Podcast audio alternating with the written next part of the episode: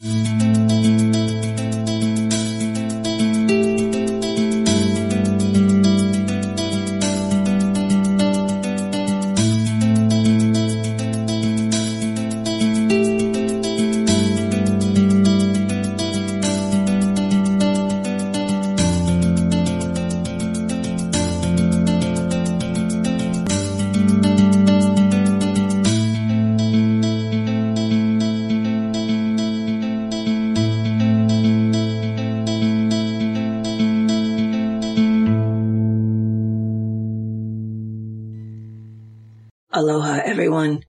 This is Ashli from goldengoddesses.org and welcome to the February 28th, 2019 episode of Threshold to Ascension Radio. For Joseph and I, today is the last leg of our journey from the East Coast back home to Oregon after two months on the road, and we'll be arriving late tonight, weather permitting. It has been an interesting drive cross country, and I'm grateful to the weather elementals and our I am presences for keeping us out of the worst of the storms. On some of our routes, we saw several semi-trucks jackknifed in the ditches and SUVs that slid off the interstate with the black ice. And even in Oregon, the plow called out to help clear the roads after almost record-breaking snowfall in Eugene slid into the ditch near the Department of Transportation depot. So wherever you are, I trust you are warm and cozy and looking forward to the coming spring equinox on March 20th. I don't really care what the groundhog says. I'm ready for spring. Originally, we had planned to be back home in Eugene, Oregon tonight so the show could be live. However, choosing to travel safely rather than quickly, especially since the direct route from Twin Falls, Idaho through Bend to Eugene is still reporting high snowfall and much of the road is actually reported closed, this requires us to take a more circuitous route. So therefore tonight I'm sharing with you the audio from the after the show interview I did with Suzy Hansen on August 16th, 2018. We aired that show live and this after the show has not yet been shared on BBS radio. It goes further in depth to our initial discussion, which you may wish to explore in the Threshold to Ascension radio archives here on BBS radio. While we're at it, I also want to give a shout out to BBS radio for their diligence in continuing to rebuild as it says on the website, they're waiting for the newly installed T1 transmission lines to be made fully operational. So thanks Don, Doug, and crew for your continued dedication to the hosts and listeners of all the BBS radio shows. So if you're not driving, let's start with a brief meditation and then move into the pre-recorded interview with Suzanne Hansen. Let's take a moment to center ourselves in our heart. Unless you're driving, close your eyes and just bring your consciousness down into your heart. It might help to actually place your hand on your heart to assist you with connecting with the core of your being. And as you do that, be aware of your breath going in and out of your being and breathe in Breathe that breath down your body all the way down into your toes. And when you exhale, just set the intention. You're releasing all energy that no longer serves you. On your next natural in-breath, breathe at your own pace. Set the intention you're breathing in the divine light of source. You're truly honoring yourself by filling every aspect of your being. From the tips of your toes to the tips of your fingertips to the top of your head, every aspect of your being with that divine light of source. And when you exhale, just let go of energy you're carrying from your situation in 3D, any duality dramas that have been playing out just let that go. And again, breathing at your own pace on your next in-breath, breathing in the divine light of source and the intention of connecting to your own magnificent I am presence. Imagine what it feels like to be the light being that you are. And as you exhale, letting go of any doubt, any thinking small. As you breathe in the truth of the light being that you are. And just breathe that for three breaths. Breathing in, connecting to the very cell of your being, the core of your being, to the light being that you are. Finding that sense of being centered and being present now. Now as you breathe in the golden light of source, as you exhale and breathe out, imagine a golden orb of light is surrounding your being. As you claim sovereignty over your own energetic field, sealing off your energy to all but your own divine light, divine love and divine truth. As every photon in that orb of light around you pulses at the frequency of the divine light being that you are and just be in that frequency. And using this feel as a manifestation, as a connection, a communication to the source that you are. Take a moment in your heart to envision your dream manifesting in your 3D reality this year without any worrying about how it's going to happen, just allow that vision, that passion of your heart to feel what it feels like to be living that in your 3D reality. And breathe that through every cell of your being for the next three breaths. Breathing what it feels like to embody to live in the timeline where your heart's dream is your reality. And surrender the how or the when to source and your I am presence.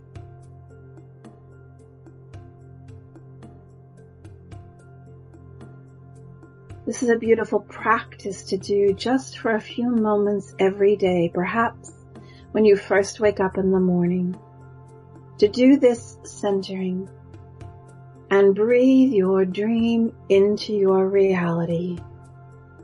And if your mental body asks, but how or when, surrender that to source and your I am presence.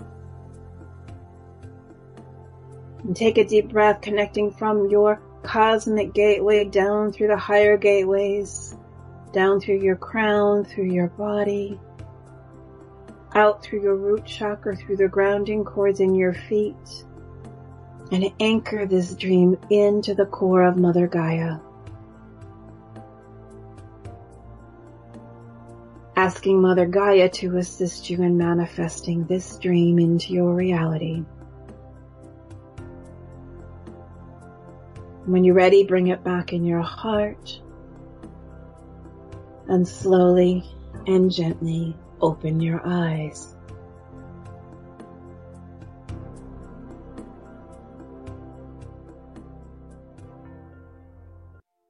Take a deep breath, and now we'll continue with that pre-recorded interview. Aloha, everyone. This is Ashli from Threshold to Ascension Radio. This is after the show with Suzanne Hansen, author of The Dual Soul Connection, The Alien Agenda for Human Advancement. So we touched a little bit on the show about the three waves of the volunteer souls.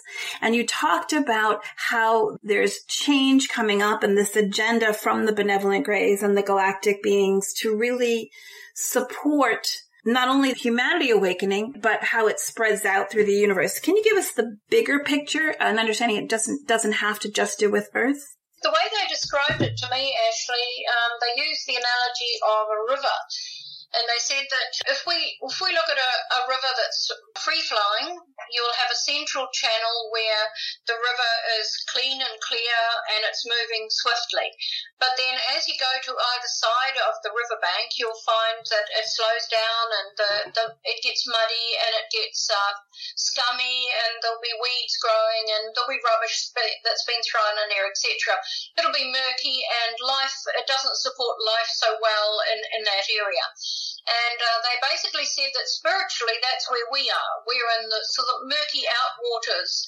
Um, so we we need to um, be brought back into the flow of the universe, the, ex- flow of the expanding universe, and be brought back into that um, forward moving of spirituality and forward moving of evolution because we've become what they described as retrograde spiritually. We've actually gone backwards in, in our spirituality and the way we treat each other and the way we treat our planet. And there's a major concern over that because, you know, whatever we do here, if we blow ourselves up or we turn this planet into a place that's not very livable and we decide we're going to go out out into space somewhere as we are already considering doing before we've actually changed our ways, then um, it's logical that we're going to make an awful mess out there and we're going to affect other species, particularly if we bring nuclear warfare uh, onto our planet.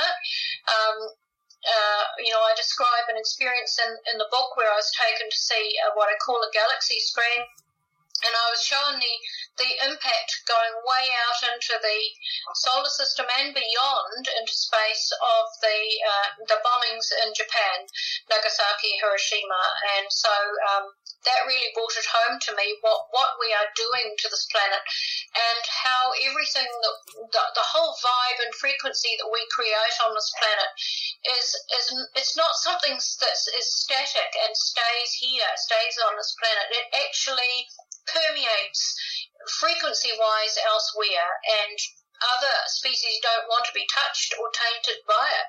And I think as we remember that more and more, perhaps we'll be able to shift that retrograde spiritual tendency. What do you feel is the root of that retrograde? Is it just free will? Is it interference from other negative alien agenda? Very topical, you know, label that's given out there right now. What's your sense of what's causing that retrograde? Well, I think that um, as our pace of life has got faster and as we have created more and more technology on our planet, um, we have not given it sufficient thought as to where that technology is going and how it is going to affect, affect not only the environment but um, but the human uh, nervous system, for example. Um, you know, I was told by the Greys once about how um, our rockets and, and our aircraft cutting through the atmosphere uh, affects our nervous system. We've got hundreds of thousands of planes in the air every day around the planet. And what is that actually doing to us? So um, we look at the, the radiation and the electromagnetic fields that are emitted by a lot of our technology that are harmful to us, to our brain, to our, our immune system and our whole bio, you know, biology. So um, I think we have to draw a line in the sand at some stage and examine our technology and really start to make changes that are that are based on the good of mankind and not based on money, greed, and how to make the next buck out of the public. We actually have to start looking at the public as being us. Absolutely. And not, not, not something that's just a consumer, it's us. And it's every one of us and again, I don't want to put you on the spot, but do you feel that that is a complete human decision or there is some power and control influence from more um, oppressive, if you will, alien races? Well, I haven't had any contact with oppressive alien races, but I have heard other people speak about it. Um, that may be the case. I really can't speak um, hmm. adequately on that because it's not my experience. Um, but really, I think we're quite good at making a mess of things ourselves. Well, and I also feel that this is my personal thing. Some people call me naive. But even if there are those, let's say, um, oppressive alien agendas, that if we turn within and raise our own frequency and take our own personal responsibility for the footprint we leave on the on the earth, then it really doesn't matter if those bullies are out there. And I don't mean to simplify it, but to take it back within. And as each of us choose to raise our own frequency, to remember more of who we are in the multiverse, then that's what's going to break the chains. That's my personal opinion. Well, actually, I think um, the, the simplistic view is excellent, actually, Ashli, because, um, you know, the Greys always said keep it simple. You don't have to give us fancy names. You just call us visitors to our planet. Right. And, you know, that's keeping it simple. And that was their advice, you know, they don't have to have starry names. And, and I think you're quite right. I think um, self responsibility is, is crucial. Um, we, we all know people who who are not exercising self responsibility and, and they're, you know, they're walking train wrecks. Um, so self responsibility, but also I agree with you that taking responsibility for your own vibe and frequency. Um, we have most people don't have any understanding of how effective and how how positive your your own personal vibe can be to those around you. We get glimpses of it. We we, we know sometimes when we're in the company of someone who makes us feel good, um, and really that's that's how how we need to be operating more. And I believe that's the frequency that our benevolent you know, off-worlders carry, right? And that's how they, they exist. That's how their worlds are. I just had a thought pop to me. I, I don't remember reading it. Were you actually ever on, um, a planet with the Greys or was most of it on the craft, your experiences? Most of it was on the craft, but I did have one experience I pondered about for years um, because I, I actually thought I'd been taken to another planet. I absolutely believed it because I could describe the the the flora and the fauna. I could describe the houses. I could I could describe the vehicles, um, and and I was absolutely sure I'd been taken there. Um, and um, one of my colleagues, Brian Dickerson, who's a, a trained hypnotherapist, um, he did a, a session with me just actually a couple of years ago, and we discovered that what I what I thought remembered as being on another planet was actually an extremely advanced form of augmented reality, ah. where you could you. It was like you were there, that you could smell, taste, feel, all of the senses and more um, were, were telling you that you were actually in that environment. But I was actually in a room on a craft experiencing advanced augmented reality. Fascinating. And what was the purpose of experiencing that? Do you have any idea? Yes, um, I, I, was with um, a grey, but also with some human-like um, entities that I've had contact with over the years, and they were showing me their home and their environment. Uh, so, yeah, it was a very interesting experience, and I can understand absolutely now, having had that regression and, and walked through that, the whole feeling of of um, actually standing in basically in one place or moving here and there, but actually not being on a planet, but experiencing that. And I also, um, you know, I'm, I'm amazed I didn't twig to it because when I was 12, I was taken into the, the grey quarters on a craft, and I actually watched a grey on what I called the virtual reality chair. And um, he was sitting there, and he explained to me that with this uh, this particular chair, he was exposed to a particular light directed at his eyes, and he could enter any program at all, and he could go to all of these places in the galaxy and, on different planets, etc., and experience um, environments in their totality. So it should have registered that maybe that's what I'd experienced. you know, years ago when I was in Australia, um, I had one of my turning points and I had a very powerful experience. I remember a lot of things had been happening and energetically I was going through recalibration and I was sitting on a, um, or lying on a massage table and I just started saying, I can't do this anymore. I can't be the television camera for you. Right? I can't, I need more help in balancing this. I need more help in holding this frequency. And it was a very, at that time felt like a traumatic experience of going through this grief and this energy. And I've attempted a couple of times to regress and I go white knuckled I feel like I've got centrifugal force going against my body and my head. So when I say that I forgot the patience chip, um, it's it's true because I've had those glimpses of experiences, but for whatever reason, there is a very strong force that's not allowing me to go deeper into that. Have you ever experienced anything like that, or uh, you may well, not have? Yes, uh, actually, what you've just said actually is quite astonishing because um, you said you could you couldn't be the, the television screen for them anymore. Was it something like that? Was it? Right, yes. right.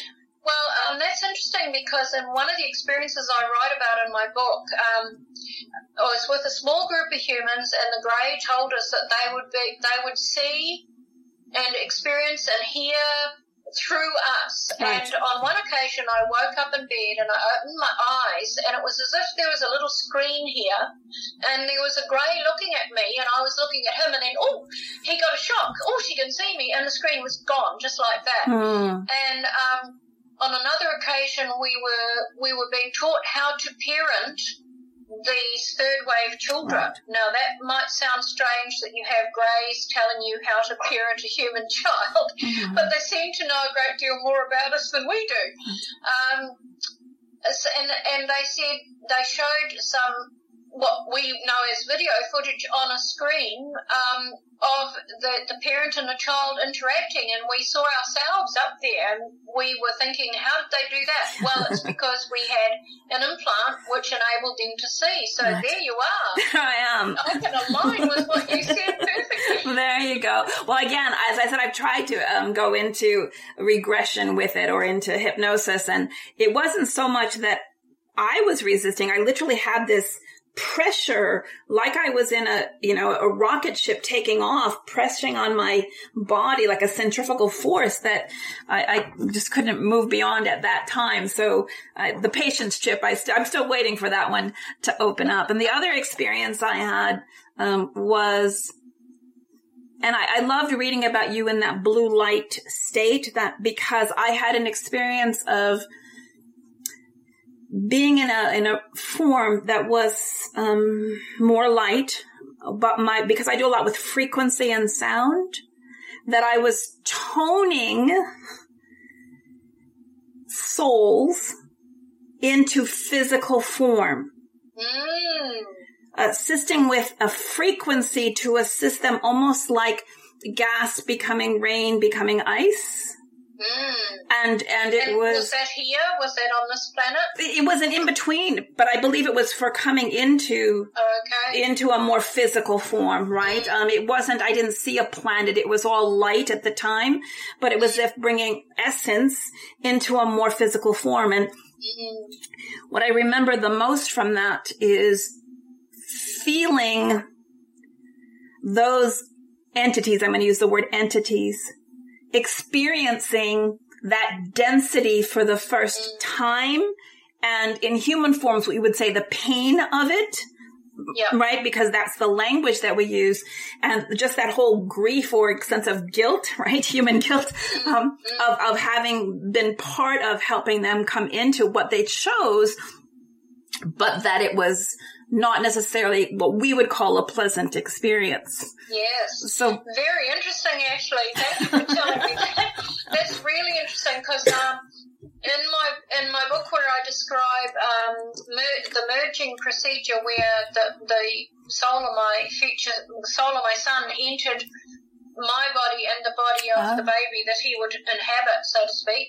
Um, they they slowed the metabolism right down because they said that he had an enhanced soul. He'd been Right. enhanced right. as I have, and um, that when he moved into the body, if they didn't slow my metabolism right down till I was almost cold, um, it would shock me. So it's very interesting that you talk about the toning that's enabling the frequency to enable them to move from one frequency and into that denser frequency. Very interesting. And, and it wasn't necessarily into a human form. It was into a Yep. denser frequency. It still could have been an, you know, an, an, a higher dimension, but it was, Mm-hmm. um, from, from the source energy.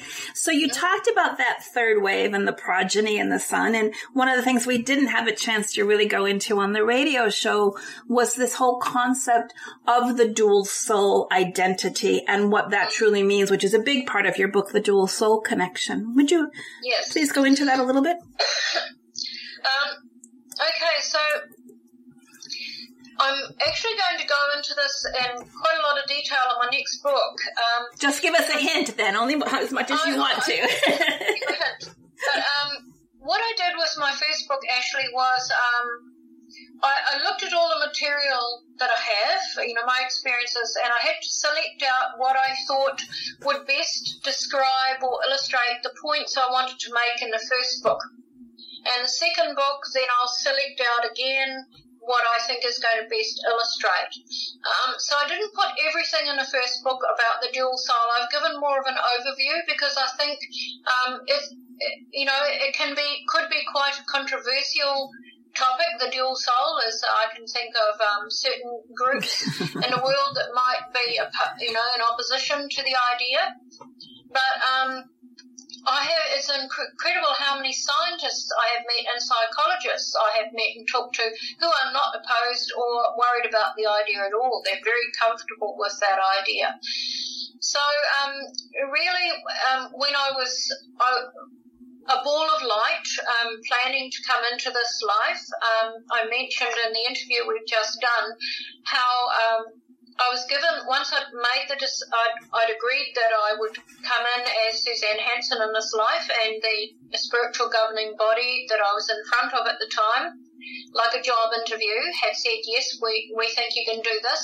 Do you want to do it? And I said yes. Um, and then I, I was offered to be part. Do you want then to be part of a program that we were working with what we know as extraterrestrials to assist in the evolution and the spiritual upliftment of this planet. And I agreed to that. It was at that point that I and the blue ball of light, the soul that was with me, then instantaneously found ourselves on um, a grey craft.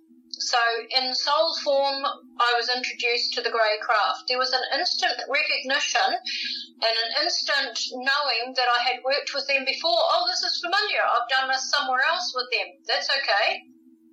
Uh, and at this point, um, we we received as as part of of the uh, our soul, we had melded to us. So if you can imagine a soul as an electric ball, and this other piece of consciousness that wasn't part of what we'd experienced in our many lives, wasn't part of our personal soul experience.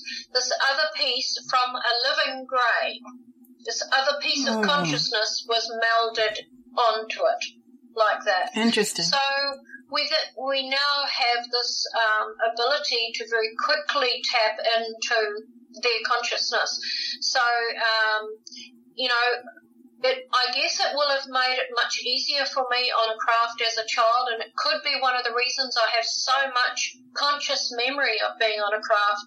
Um, is that I could very quickly come on board and instantly tap into their their mind, their structure, their consciousness, their technology. Uh, whereas maybe other people who come on are in a more fearful state, it's strange, they're resistant or, or whatever. But for me, it was very comfortable and I felt like I was them and they were me. And when I was um, eight, almost nine, I had an experience where um, I was I was taken on the craft and I was shown a room full of little balls of light and told that they were going to be, there's about 30 or 40 of them, they were going to be souls or people that I'd worked with in my life to help achieve the task. And um, when when I'd, uh, I was left alone in the room to communicate with these balls of light, these souls, and they were able to put into my mind, if I can put it that way, images uh, that were associated with them in the future life. So there was some warning of of recognition in life of, oh, that person feels familiar. I feel like I've got to contact them. Um, but at the end of that process, they took all these souls out of the room, and um, some of them had already incarnated because they're older than me, and some had not yet incarnated, but they were all there on that night in that soul form. And then the Greys who came in to talk to me as a child, they they articulated a a celestial sound that emitted from them, um, like the most gorgeous music you mm. could imagine, and um, and they emitted from the torso this pinkish red mist, like a glow, like a powdered mist, is the only way I can describe it. And when I looked down at my white pajamas, I could see the same mist coming out of me. And at that moment, I felt as if I had two heads, two brains, oh. two minds. I felt as if I was two people experiencing one thing. And that was my first introduction to the fact of this dual soul identity and the ability to tap into their consciousness as a separate thing to me as Suzanne. And have you encountered others that have that same recollection that you have? Actually, no, I haven't. I have encountered a couple of people I have talked to on Skype um, from overseas, but um, but not with the amount of detail that that I have hmm. recollection mm. of. And perhaps, as I've said, it's my job to publicise this and talk about this, right. and and other people will recognise that that that is them. Absolutely. And then they will gain a better understanding of what they're here for. And I think that's very important and very courageous of you to, to speak your truth. And that's what those communicators from that wave do, right? You speak your truth and keep yes. on, keep on going. And how many of those balls of light have you encountered in a human form? Do you have a sense of? Yes, yes. Um, quite a number of them, and but I'll give you an example of two. Um, one of them, I believe, was Dr. Rudy yeah, I was going to ask you. um, yeah, because when I um, I was sent a pile of DVDs from a conference in the States some years ago, and um, one of them was of Dr. Schild talking about black holes and quasars. And um, as soon as I saw his face and listened to his voice, I thought, oh my goodness, I know this man. Right. I know him, but of course, I didn't know him. And it took me several years before I could actually track him down and contact him. And, um, and of course, you know where it went. He contributed to my book um, and examined all of my manuscript and made scientific commentary on it. So that was one of them. That, well, that was a definite one. But the other one was uh, a very close colleague of mine here in New Zealand. He was an air traffic controller for 33 years and he was a private pilot. Um, and he, he, while he was still an active ATC, he agreed to to join my uh, NZ, UFO Focus New Zealand network, um, investigating UFO sightings. And um, I came across Graham when um, I read about a UFO sighting he'd had from the control tower in the city of Hamilton, and I contacted him. And the moment we met, it was like we'd known each other forever. And um, the work that we did over 20 years before he passed away from cancer was quite phenomenal. Mm-hmm. I think it was quite groundbreaking in terms of um, of aviation and the UFO uh, connection with, with aviators. So I think um, that Graham definitely was one of those as well. It's such a fascinating, you know, a journey to have those kinds of feelings when you meet people that we know you know them, but to you to have the other aspect of it from having experienced and met them early on in your human incarnation is quite powerful. I want to yes. switch conversations in a moment, but is there anything else about the three waves of the souls or the dual soul identity that you'd like to share before we go into another topic? Um, no, just that I, will be enlarging on that in my next book as well, um, because uh, I think uh, we, we need to move in increments. We can't move too fast. Um, you know, if, if the general public and science is looking at these things, some of these things will sound very strange to them, which is why I've also concentrated on, on what I might call the nuts and bolts aspects of my of my contact experiences, which is the scientific corroborative evidence of the technology. I think it's important to keep your feet on the ground and keep grounded. But yes, um, the three waves now are really in full swing and it's going to get very, very tough, Ashli. Mm. And, you know, we talked privately over email about how it's been tough for both of us right, lately. Right. And it's going to get a lot worse. And I don't want to be a doom and gloom naysayer, but it is. And um, because no change is easy. And when you talk about sweeping massive change to a planetary structure and everything on it, you're talking about something very complex and hard. And so it is going to get tougher, and I'll be writing about that with a little bit of advice and, and to people in those three ways. Which I think is really important because that guidance, right, will, will assist people in kind of the, the, little ding, ding, ding, the wake up bells coming in as well as they move through this. Um, one of the things I wanted to ask you about is you, you know, you do a lot of traveling around the world.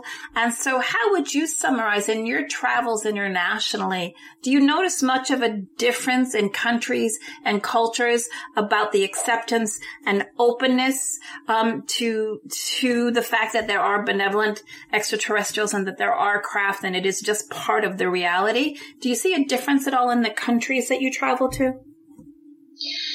Yes, actually, actually, um, present company as a citizen of the United States accepted. um, I'm a citizen of the world, actually. I'll just make the comment that um, when I'm in the States, and I've spoken there, there several times now, um, people say to me, oh, we had no idea that, that things like this are happening in other countries. Oh my gosh. We thought it, we thought it happened here. and um, and uh, so really I think that um, the, the States, because you're such a massive country, um, and and anyone outside of the States wanting to speak in the States, it's a real hard work to actually get an invite to the States because you have so many to select from within the states itself. I mean, I'm in a country that's only has not yet got five million people. Right, that's one of the beautiful things about New Zealand. yeah, you put that into perspective with your own country. Yeah. You know, um, we're tiny. So um, when people say that, I think um, yes, the states is quite introspective with its own experiences, and I I really think they need to hear more about what's happening in the rest of the world. And the states has become very fixated on disclosure from the, the American government. But um, but you know, this is happening worldwide. It's not just a thing in the states. Um, it's worldwide, and and as you said, different countries approach it differently. I know Scandinavia is probably quite matter of fact mm-hmm. about it all. Right. Um, uh, in Britain, it's not not as well accepted perhaps as America. America's very much into the whole contact scene now.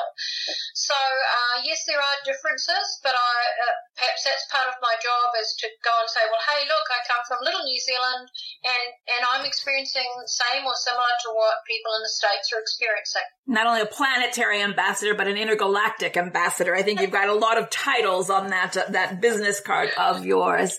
Um, one of the things that happens, you know, I've been fortunate. I've traveled over 60 countries and I've lived in, in seven and it really woke me up to the programming that intentionally happens in our education system here, right?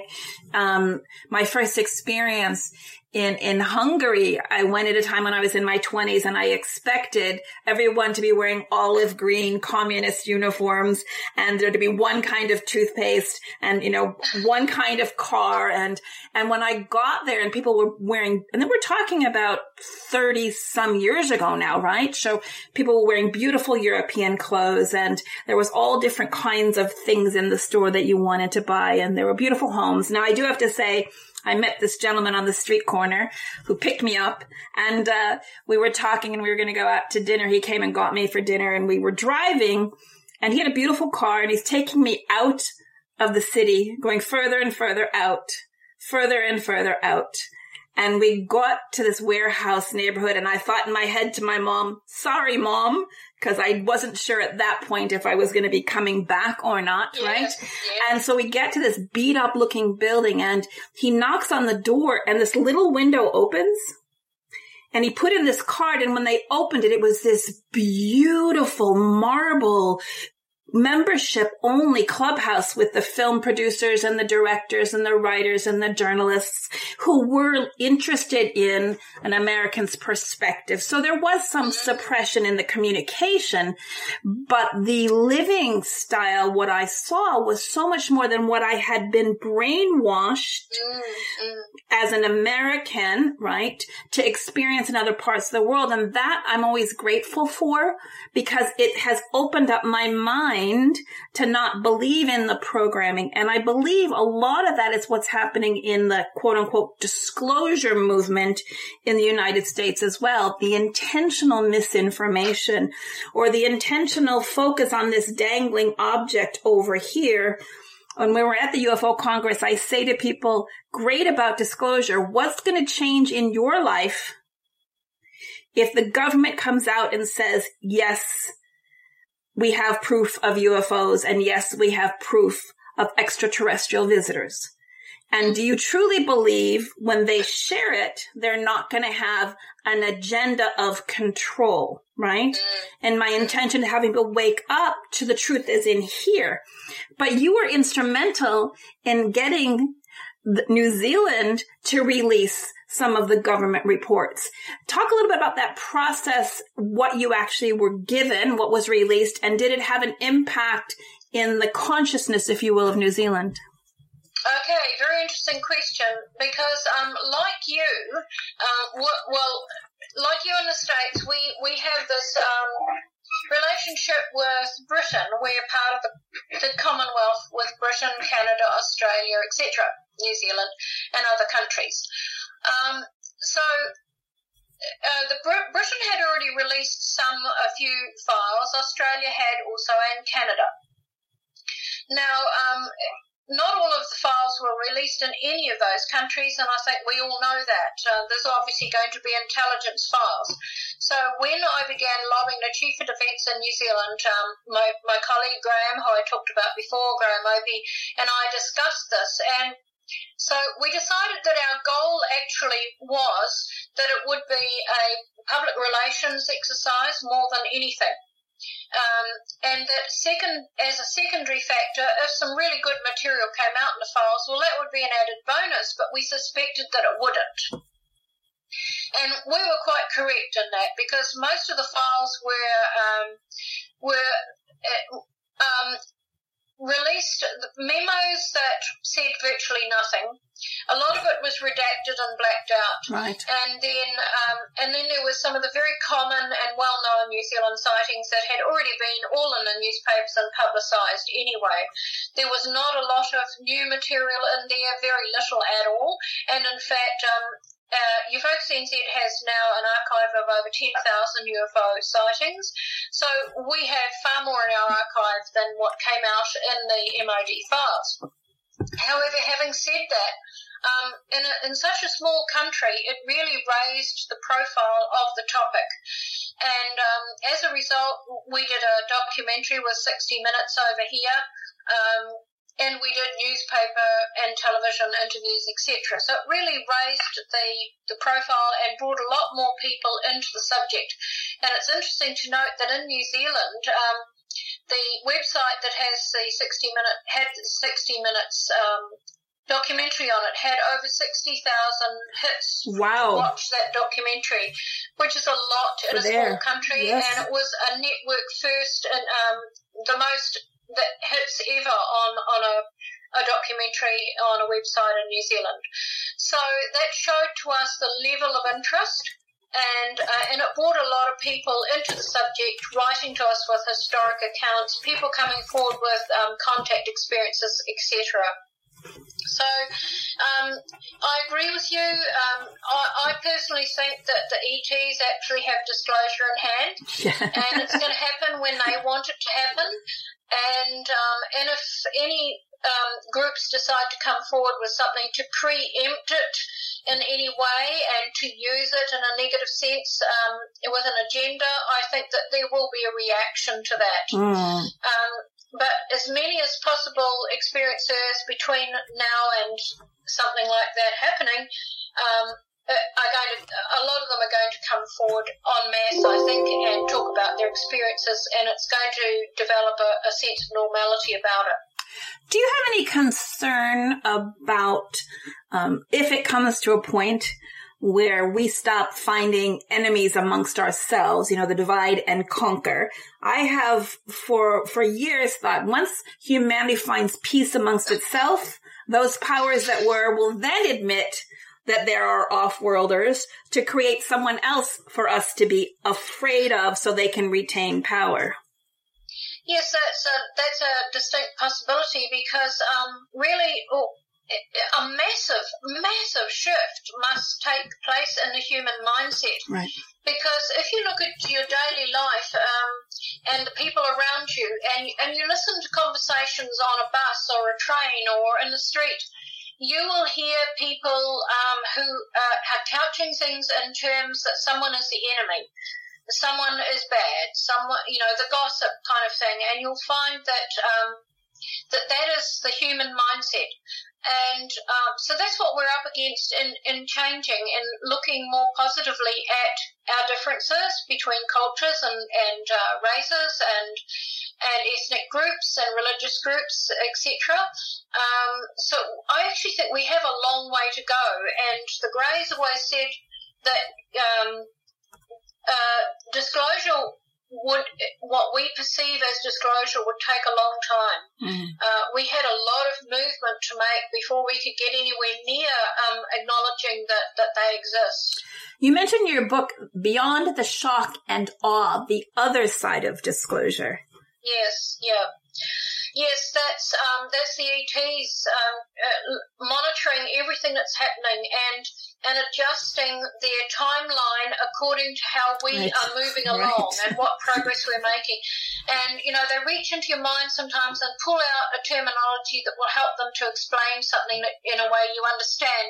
And they used a rubber band. You can pull it out like this and some days you guys will be really well along the- the road to being more spiritual and the next day it will have snapped right back to here again Mm. because a war's broken out or something major's happened in the world, you know, and uh, and it set set us back as as a as a whole um, group. Put it that way. Mm. Yeah. And so what- um, Yep. Go ahead.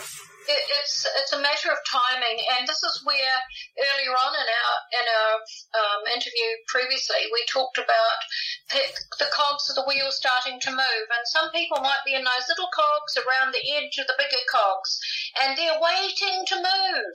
But until these major things start turning, they're not Right. move. They're sitting there waiting for their turn, waiting for the you know thumbs up. It's time to move. Mm. What suggestions would you have, if any, f- to people that truly in their hearts would like to be ambassadors, right? Would like to have more contact. As I mentioned, we're starting this teleconference on lucid dreaming for contact. I have had some lucid dreaming contacts and there's a lot of people that join with us every Wednesday. You know, part of it, I think is yes, it's part of your soul journey. What do you feel about the intention within to make contact and how the galactics um, respond to that? Um, well, I always, I'm a little bit um, cautious, Mhm. Ashli, um, because, well, certainly back when I was younger and, and I was first coming out with my experiences, it was a very different um, environment to what it is now. It was very difficult, very hard, and in this people who, uh, the handful of people who've come out talking about their experiences were, were vilified by the press and everyone else. And some of them um, just went into hibernation and haven't come out. Um, you know, and, but I've kind of stuck, stuck in there and a few others have as well. Um, but I think that, uh, you know, you, you really need to examine things very carefully before you, you step out publicly before you own it. Be really sure about what you're experiencing, um, that it's coming from the right source, that it has the, the right vibe about it, um, that it's not harmful to you or anyone else in any way. And the reason I'm saying that is because in a group of humans that I was with on a craft on one one occasion, the Grey told us that in the future, when um, when publicly people realise that, that there are ETs, that there are visitors to our planet, there would be a, ti- a time of examination, huge examination by the public, wanting to look at what credible information there is about the subject.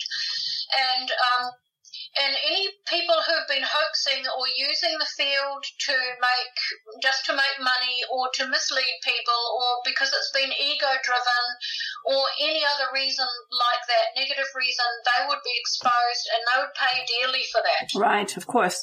um, and and people who um, have come out about their experiences may may experience antagonism, may experience difficult times.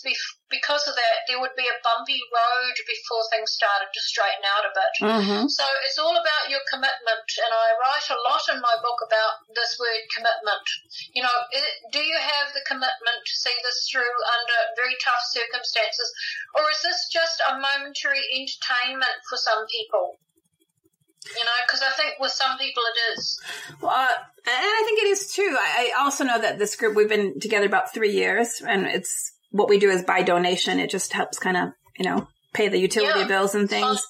But um, this the intention. Some of the some of the um, people in the telecoms were asking, you know, is it something that's part of your contract before you come here, or if you truly have the right you know, um, intention and you hold that field. And for many, they're looking at being, I'm going to use the word light beam carriers. It's not so much about going out there. It's about holding that frequency to support Yes. the raising of the consciousness. And I know you had in the past um, taught some workshops on those aspects of it. So for individuals who are coming from that space of truly wishing to be of service to the awakening consciousness, um, do you have any sense of if that content is something that can open up or if it's, you know, it's part of the soul agreement and if you didn't check that box, you're out of luck? No. Actually, um, the the Greys have talked about how this, um, there's there's the people who are in the Three Waves program, the agenda, right. um, but then there's many many souls who've come in knowing that that this is a difficult time, wanting to contribute, and who um, that they use the expression they're running alongside us, if I can put it that way. Right. So this is exactly what you're talking about. People who are holding that great frequency, who are strong and, and good people and putting that good intent and positive vibe out there. And that is absorbed by everybody. We that is accessible to us all if we want to access it. Mhm. And I think that's really important because I think the the role of um, particularly the, the those in the three, third wave and those in the second wave, that's me, the communicators, our job is going to get tougher Right. as this time of examination comes around and those people who are holding that, that good vibe and being stalwart, um, that's going to really help the, the whole movement. Mm. We talked previously, and again, I'm going to give you an out because I can always edit it out of the out of the this after the show. But we had talked about some of the frustrations with a lot of the UFO community, at least here in the United States, and how a lot of it is about things that have happened 75 years ago. And the consciousness side of it really, which is that which will shift the spiritual technology forward isn't really welcome in those type of settings or in many of those settings. Is that something you want to touch base on today? And if you don't, don't worry, I can chop it out of the thing. Um, well, the funny thing is, um, I've got a foot in, in both in two camps in terms of a sighting investigator, which is quite nuts and bolts, and an experiencer and contact um, researcher. So um, I I realise the value of those of the historic um, accounts, and um, every now and again we go back and look at some of our historic um, material in New Zealand. We sometimes follow up on people who've had experiences or sightings a long time ago and see as a like a sociological exercise, we want to put it that way. We see where they're at and, and the influence it's had on their life. So I think that some of the, the historic material is really important. The archives like what UFOCUS NZ has got is very important for when the public want to examine and they want to start with the sighting arena, which is less threatening than the contact one. But in terms of the contact arena, I think that um, um, there's a, a number of researchers over the years who've basically given people permission to call whatever kind of experience they like a contact experience. And um, and I personally have a bit of a bugbear with that. Right. I think we're going to come to a time where where we need to be more specific and when the general public wants to know what we've been doing all these years and find out about these visitors coming to our planet, um, they're going to look for people who've got more of the nuts and bolts kind of contact experience that I've had. Um, uh, because the, the the consciousness aspect is going to be difficult to explain to some people.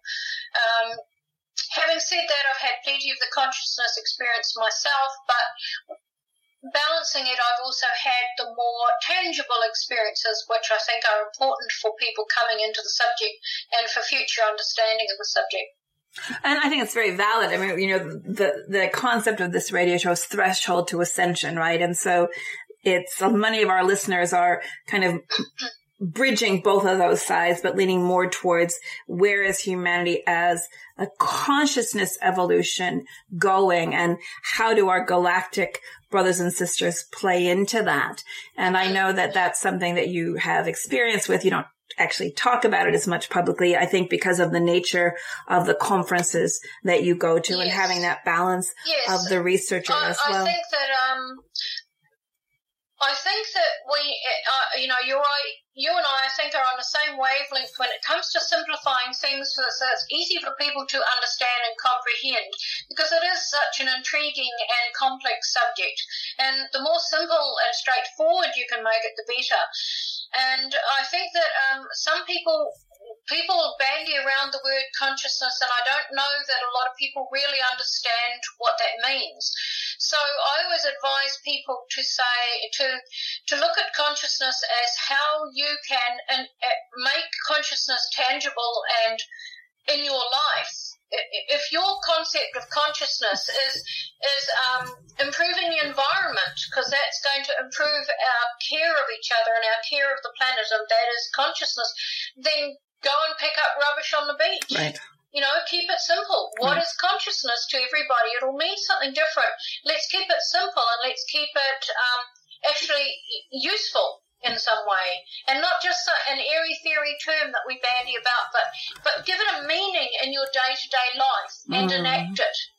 I think it's beautiful. I always used to, when I was in university, I was in charge of the student government back in those days before I became a rebel. And I remembered uh, people coming in and complaining about things, but then when you asked them to sit on the committees, they were long gone, right? Yes, that's right. And, yeah. and I had a phrase in a poem that I wrote, they threaten revolution, but will not fight for change right? Yes. It's very easy to complain about something, but to actually step up and be part of the change and part of the solution, which is a lot what it feels like the third wavers are all about, you know, more under the radar, just being versus announcing it. And I think that's very powerful people that when they read the, through the book to look into that. I just want to ask you one more question. I appreciate your time and I want to honor your voice. If you could go back to the you when you kind of came out into the public and started making your experiences known and give that you one piece of advice, what would that be? Um, it would be not to put my trust in researchers who are not experiencers. Mm. Because I see a lot of personal theories bandied about that are bandied about by researchers very good at selling themselves um, and what they say becomes gospel. And um, and I think that in the future we're going to have to unlearn a lot of stuff that have been uh, that that are theory simply theories that have been put out there as fact. I think that's true in any aspects of, of life, right? And it, you can read a travel book about something, but if you've never been there, yep. you don't really know what the experience is like. That's a very wise piece of information, no matter what. Well, I want to thank you so much for taking this extra time. I know your, your voice is going. So again, just to the listeners, this is Suzanne Hansen. Her websites are Communicator Link and UFO Focus NZ. I, I, I'm trying to figure out a way to, you, you, you focus? You focus NZ. I don't know. And the book is The Dual Soul Connection, The Alien Agenda for Human Advancement. Suzanne, thank you so much for all your time, for all that you're doing. It's always a joy to touch base with you. So please take care of yourself. Thank you, Ashli, and thank you for all that you do to enable us to get the message out there too. Mahalo, listeners, for tuning in. We'll be live next week, March 7th, bringing you interesting presenters, ideas, and sharings and teachings from individuals around the world, some you may not yet have been introduced to. In the meantime, keep holding the light that you are. You are an important part of the divine plan. Mahalo nui loa and good night.